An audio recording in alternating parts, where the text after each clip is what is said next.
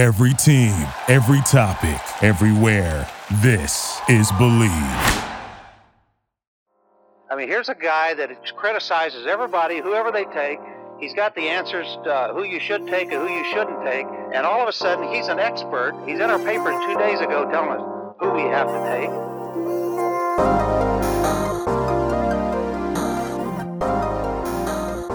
Welcome back to the first team. I am Joe DeLeone. Joining me as always, my good friend and co-host Ryan Roberts. Today we are going to be reacting to the top performers at day two of the Senior Bowl. Today, instead of approaching it the way that we did on day one, we had a ton to talk about. We broke down a ton of big names. Today we're just going to be expanding that list. We're going to be sharing guys that maybe didn't get that same love on day one, but still did well and really built on their performances heading into day two. Ryan, I want to start us off talking about some of these defensive linemen. Um, I've got four here that I think that are just really having a really strong time. Laiatu Latu from UCLA, not a surprising one. We knew that this guy was going to show up and do really well in these one on ones. I thought that Brandon yep. Dorlus from Oregon showed us some great things. Uh, Adisa Isaac from Penn State is starting to really establish himself as maybe the better Penn State pass rusher. and then the last one that we're going to talk about here, uh, David Robinson, the Missouri Darius. Darius, Darius Robinson. Jeez. David Sorry. Robinson, the the great uh, power forward for the San Antonio Spurs. in, in good company. Yeah. In good company. Darius Robinson, yeah. though, uh, I thought had a, a, really just technically sound day, rushing from a number uh, of alignments uh, during the one on ones. He's a he's kind of a freaky dude, man. I was trying to look at the official measurements because I know it was over 34 inches. I know he's playing on the edge at over 280 pounds. I mean, Joe, we always talk about this, and it, it, sounds very strange to talk about as grown men on a podcast, but the kid on the hoof is just a physically impressive cat, man. I mean, like he looks the part. He's the he's the first man off the bus type of dude. You know, the yeah. guy that's going to be standing at the front of the line and and taking you through the crowd, and then when you kind of go face to face with the opponent for the first time, you want him at the front of the line. Like he's that type of dude. He really is. Funny enough I remember watching his 2022 film. I didn't really like it that much because he was playing inside a whole lot more than on the edge. And he just he just didn't really seem overly physical and a guy that could work at the point of attack and his hands kind of were just iffy. Like you always saw the athleticism, you always saw the kind of right. some of the brute strength that he has. But then in 2023, they moved him to the edge full time in Missouri and he just looks comfortable. And I think the coolest thing about him today was it was against somebody pretty good. I can't remember who it was. It was someone at right tackle, though. He worked to the upfield shoulder and made it appear that he was just going to hit a, a speed to power conversion. Like he was going to stick his foot in the ground and go right down his chest. He kind of did a little shimmy, worked back outside, and then dipped and ripped and showed bend at 280 mm. plus pounds. That's like just rare, man. Like you just don't see that type of stuff. So this kid at 6'4 plus, at 280 plus pounds with 34 inch arms, he could play outside as like a five tech. I think he could be a sub package rusher that works more inside at times. Pretty scheme diverse defensive lineman that has a lot of traits to work with. Well, so that like that's the really big thing, and I shared a, a clip on on my Twitter for anyone who wants to check it. Um, he was rushing outside, obviously the whole whole time the past two days, but there was one rep he had against. Uh, he was lined up in like a, a you know a wide one against a center and really quick hands. I, I just think that a lot of times we get these one on ones and guys aren't super technically sound and they're kind of just trying to like T'Vondre Sweat's just trying to run everybody over and that you know that that's his plan. Uh, but to see that a guy of this size and length has the the the quick hands and the, thought processing and, and just the the quick awareness to know how to react in certain situations uh, to make that counter move from different alignments it's really exciting. And I brought up Brandon Dorlus from Oregon. He was somebody at Oregon who, you know, we're going to see a reminder of it this week, where at Oregon, he was playing all the way out to a nine, and then he was coming all the way down into a one technique. And he's long enough and scheme diverse enough to play um, a three-four defensive end or as a four-three uh, defensive tackle. Like he's very, very well built, and I think that both of those guys, man, that just the versatility you can get from uh, either of those players could be really advantageous to take either one of them on day two. Dorlus is kind of a weird though guy though, Joe, because he's always been a guy that I was like, you know, I, I kind of assumed at some point in his Oregon career he would move inside full time, but I mean he's just always kind of stuck at the edge a little bit, a, a, at least a, a decent clip at Oregon. This week, I felt like especially early on in the week, he was playing exclusively inside for a little bit, Mm. you know, just being a guy that's going to be rushed from the interior. I'm very interested to see what type of team likes him. Is he going to be a 3-4 team? Is he going to be Yeah. a team that likes to run a lot of four man? I'm I'm not really sure positionally how he where he ends up, but I do know that he does have just a really nice profile at 270 plus pounds that can have alignment as a pass rusher. There's no doubt.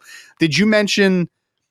I, I know we talked about him before the show, but I missed him. If you mentioned him, just kind of in your quick overview, did we mention Eric Watts from UConn? Did, did you? I, did I you wrote I him wrote him one? down, and we talked about him Yeah. a little bit yesterday. But th- yeah, there Yeah. was a there are a couple reps where man his his power with his length is it's it's really exciting the way that he's able to drive guys' chest back. I forget uh, the clip that I posted that he had. Um, I forget who it was, but he completely just popped somebody's chest open and drove him. I think it was the Yep. Texas tackle that he just completely Christian physically, yeah, Yeah. just outmatched the the hell out of him. Uh, I've I've loved watching Eric Watts. He's a guy that I knew that was on the RPM radar, but wasn't really on my draft uh, radar. That maybe is a day three guy. BetOnline remains your top spot for all of your live betting action and contests. NFL, college football, UFC, NHL are all in full swing. BetOnline is your number one source for wagering news, odds, trends, and predictions with both desktop and mobile access at any time. Head to BetOnline today and use promo code BLEAV. That's B L E A V for 50% off your first deposit. That is a 50% welcome bonus. Bet online where the game starts. I think I mentioned briefly yesterday, but he was a guy that I really liked the 2022 film. He had a really good game against Michigan, particularly in 2022.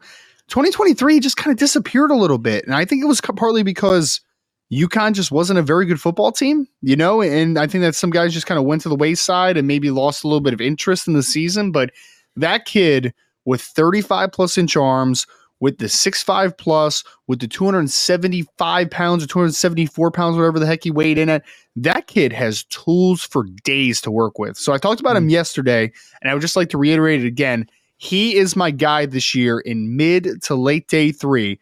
I want to take and I want to stash him on a team for a year or two and then see what he looks like in year three. I think that year three, this kid could be that guy. You know, who he reminds me of a little bit for, I, I made a, a comment on him. I, fr- I was writing it somewhere. I can't remember exactly where I, I wrote this down, but it was, it was somewhere.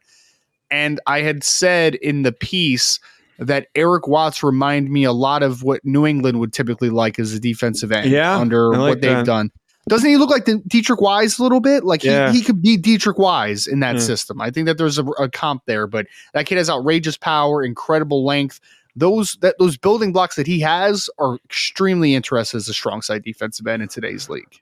Yeah, the Patriots notorious for taking late round guys and turning them into super productive rushers. So uh, I definitely, I definitely like that. That could be uh, exciting for new head coach Jerod Mayo if he ends up with, with Eric. Watts.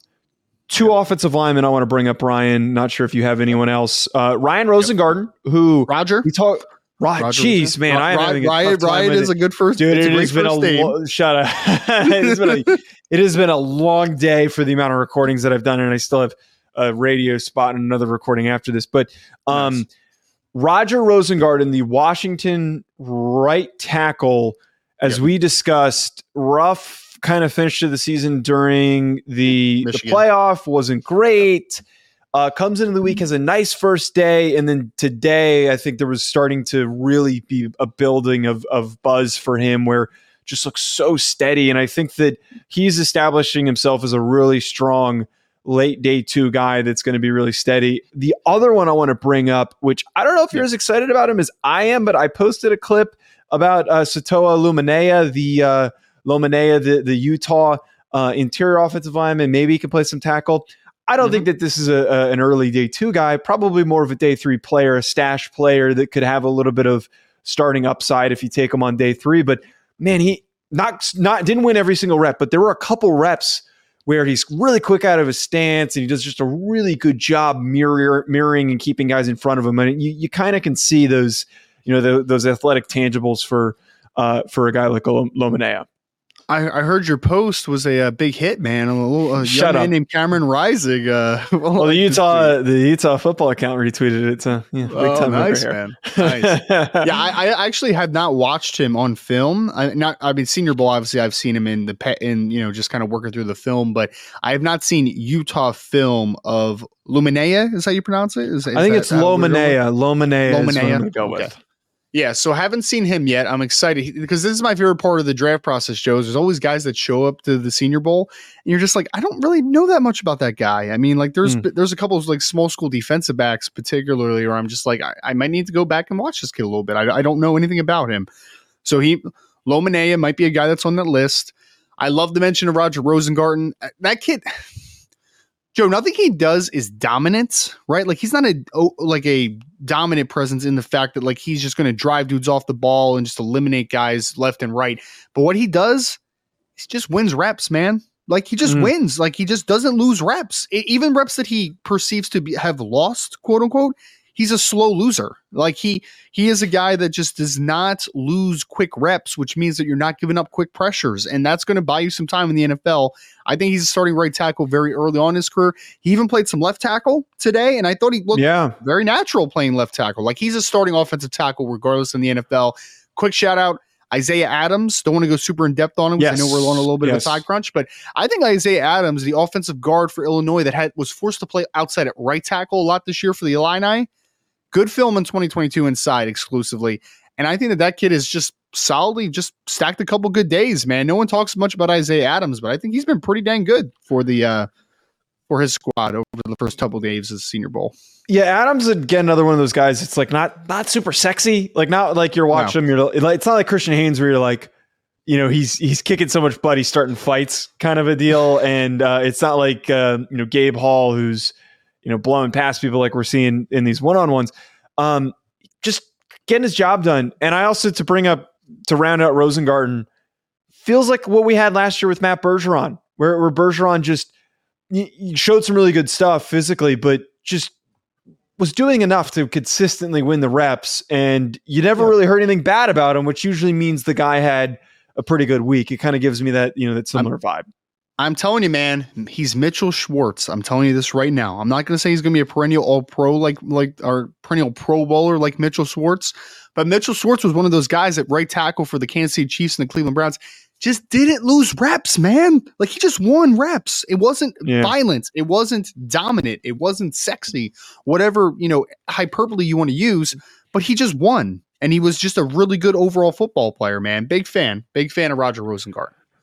Two skill position players uh, I wanted to bring up uh, Brevyn Spann-Ford, the tight end from Minnesota, six foot seven. He's freakishly huge. Not like a twitched up athlete, not like Theo Johnson, like we talked about, but I thought that we started to kind of see what you get with a long, tall tight end like that, where he can he can Yeah. extend, he can take the ball out of the air, he can use his frame to to really box guys out and keep them off of him. So I, I liked Brevyn Spann-Ford, and then um, Xavier Legette was really kind of hung out to dry the first day, and we talked about this yesterday where. We didn't say he had a bad day, but it just felt like something was off. And it, it- part of it was Yeah. because the balls that were thrown to him were, weren't great, and his reps just weren't like as clean as they could have been. But I wasn't really worried.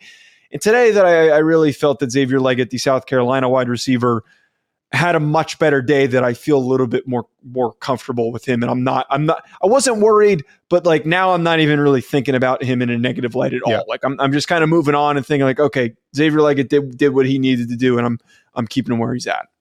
I know he was a guy that we both had on our list for today because I thought that Xavier Legette had a much better day than he did day one. I thought day one there were a little look, let's call it it is. Quarterback play might have been not been great, but he struggled a little bit in day one. Like I think he was a little bit slow getting out of breaks and just being snappy at the top of routes. Today, because he's a he's a he's kind of a not super tall. I mean, he's actually sub six one, but like he's a thickly built outside receiver that isn't going to be the most di- dynamic as far as getting in and out of breaks. He's just a little bit of a longer legged guy.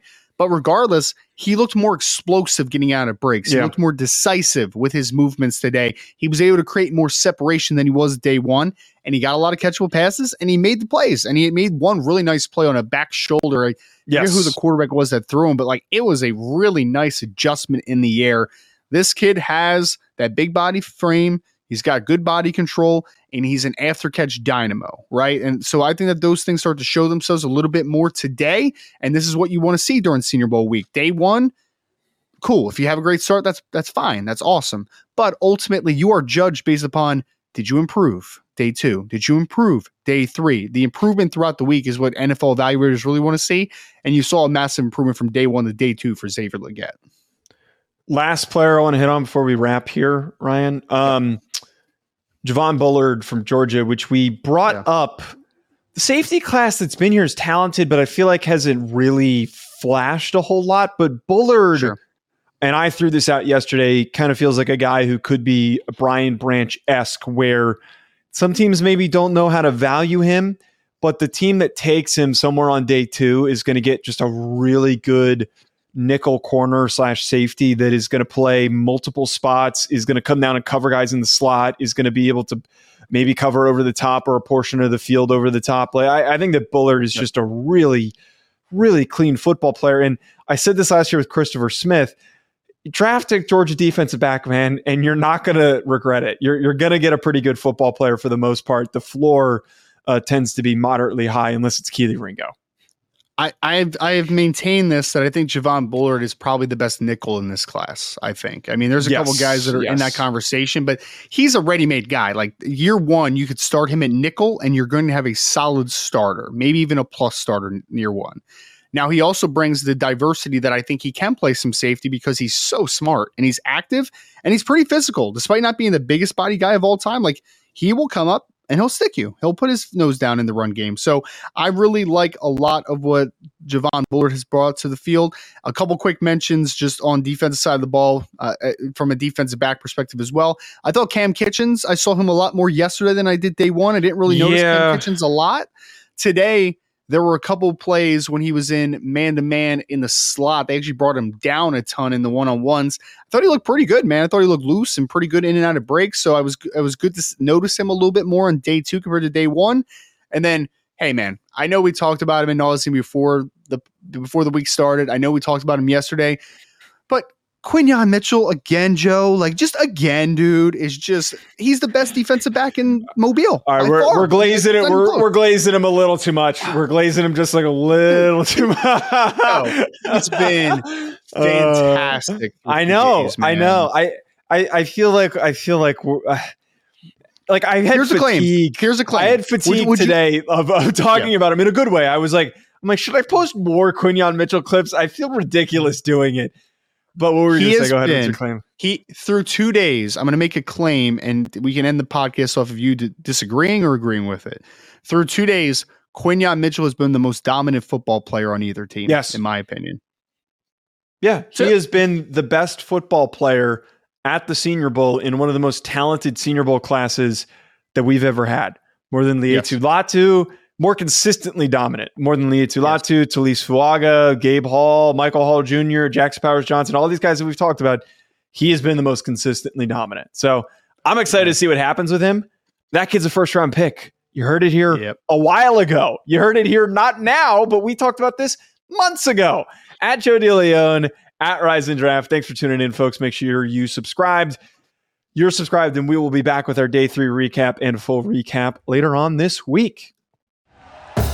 Thank you for listening to Bleav. You can show support to your host by subscribing to the show and giving us a five star rating on your preferred platform. Check us out at Bleav.com and search for B L E A V on YouTube.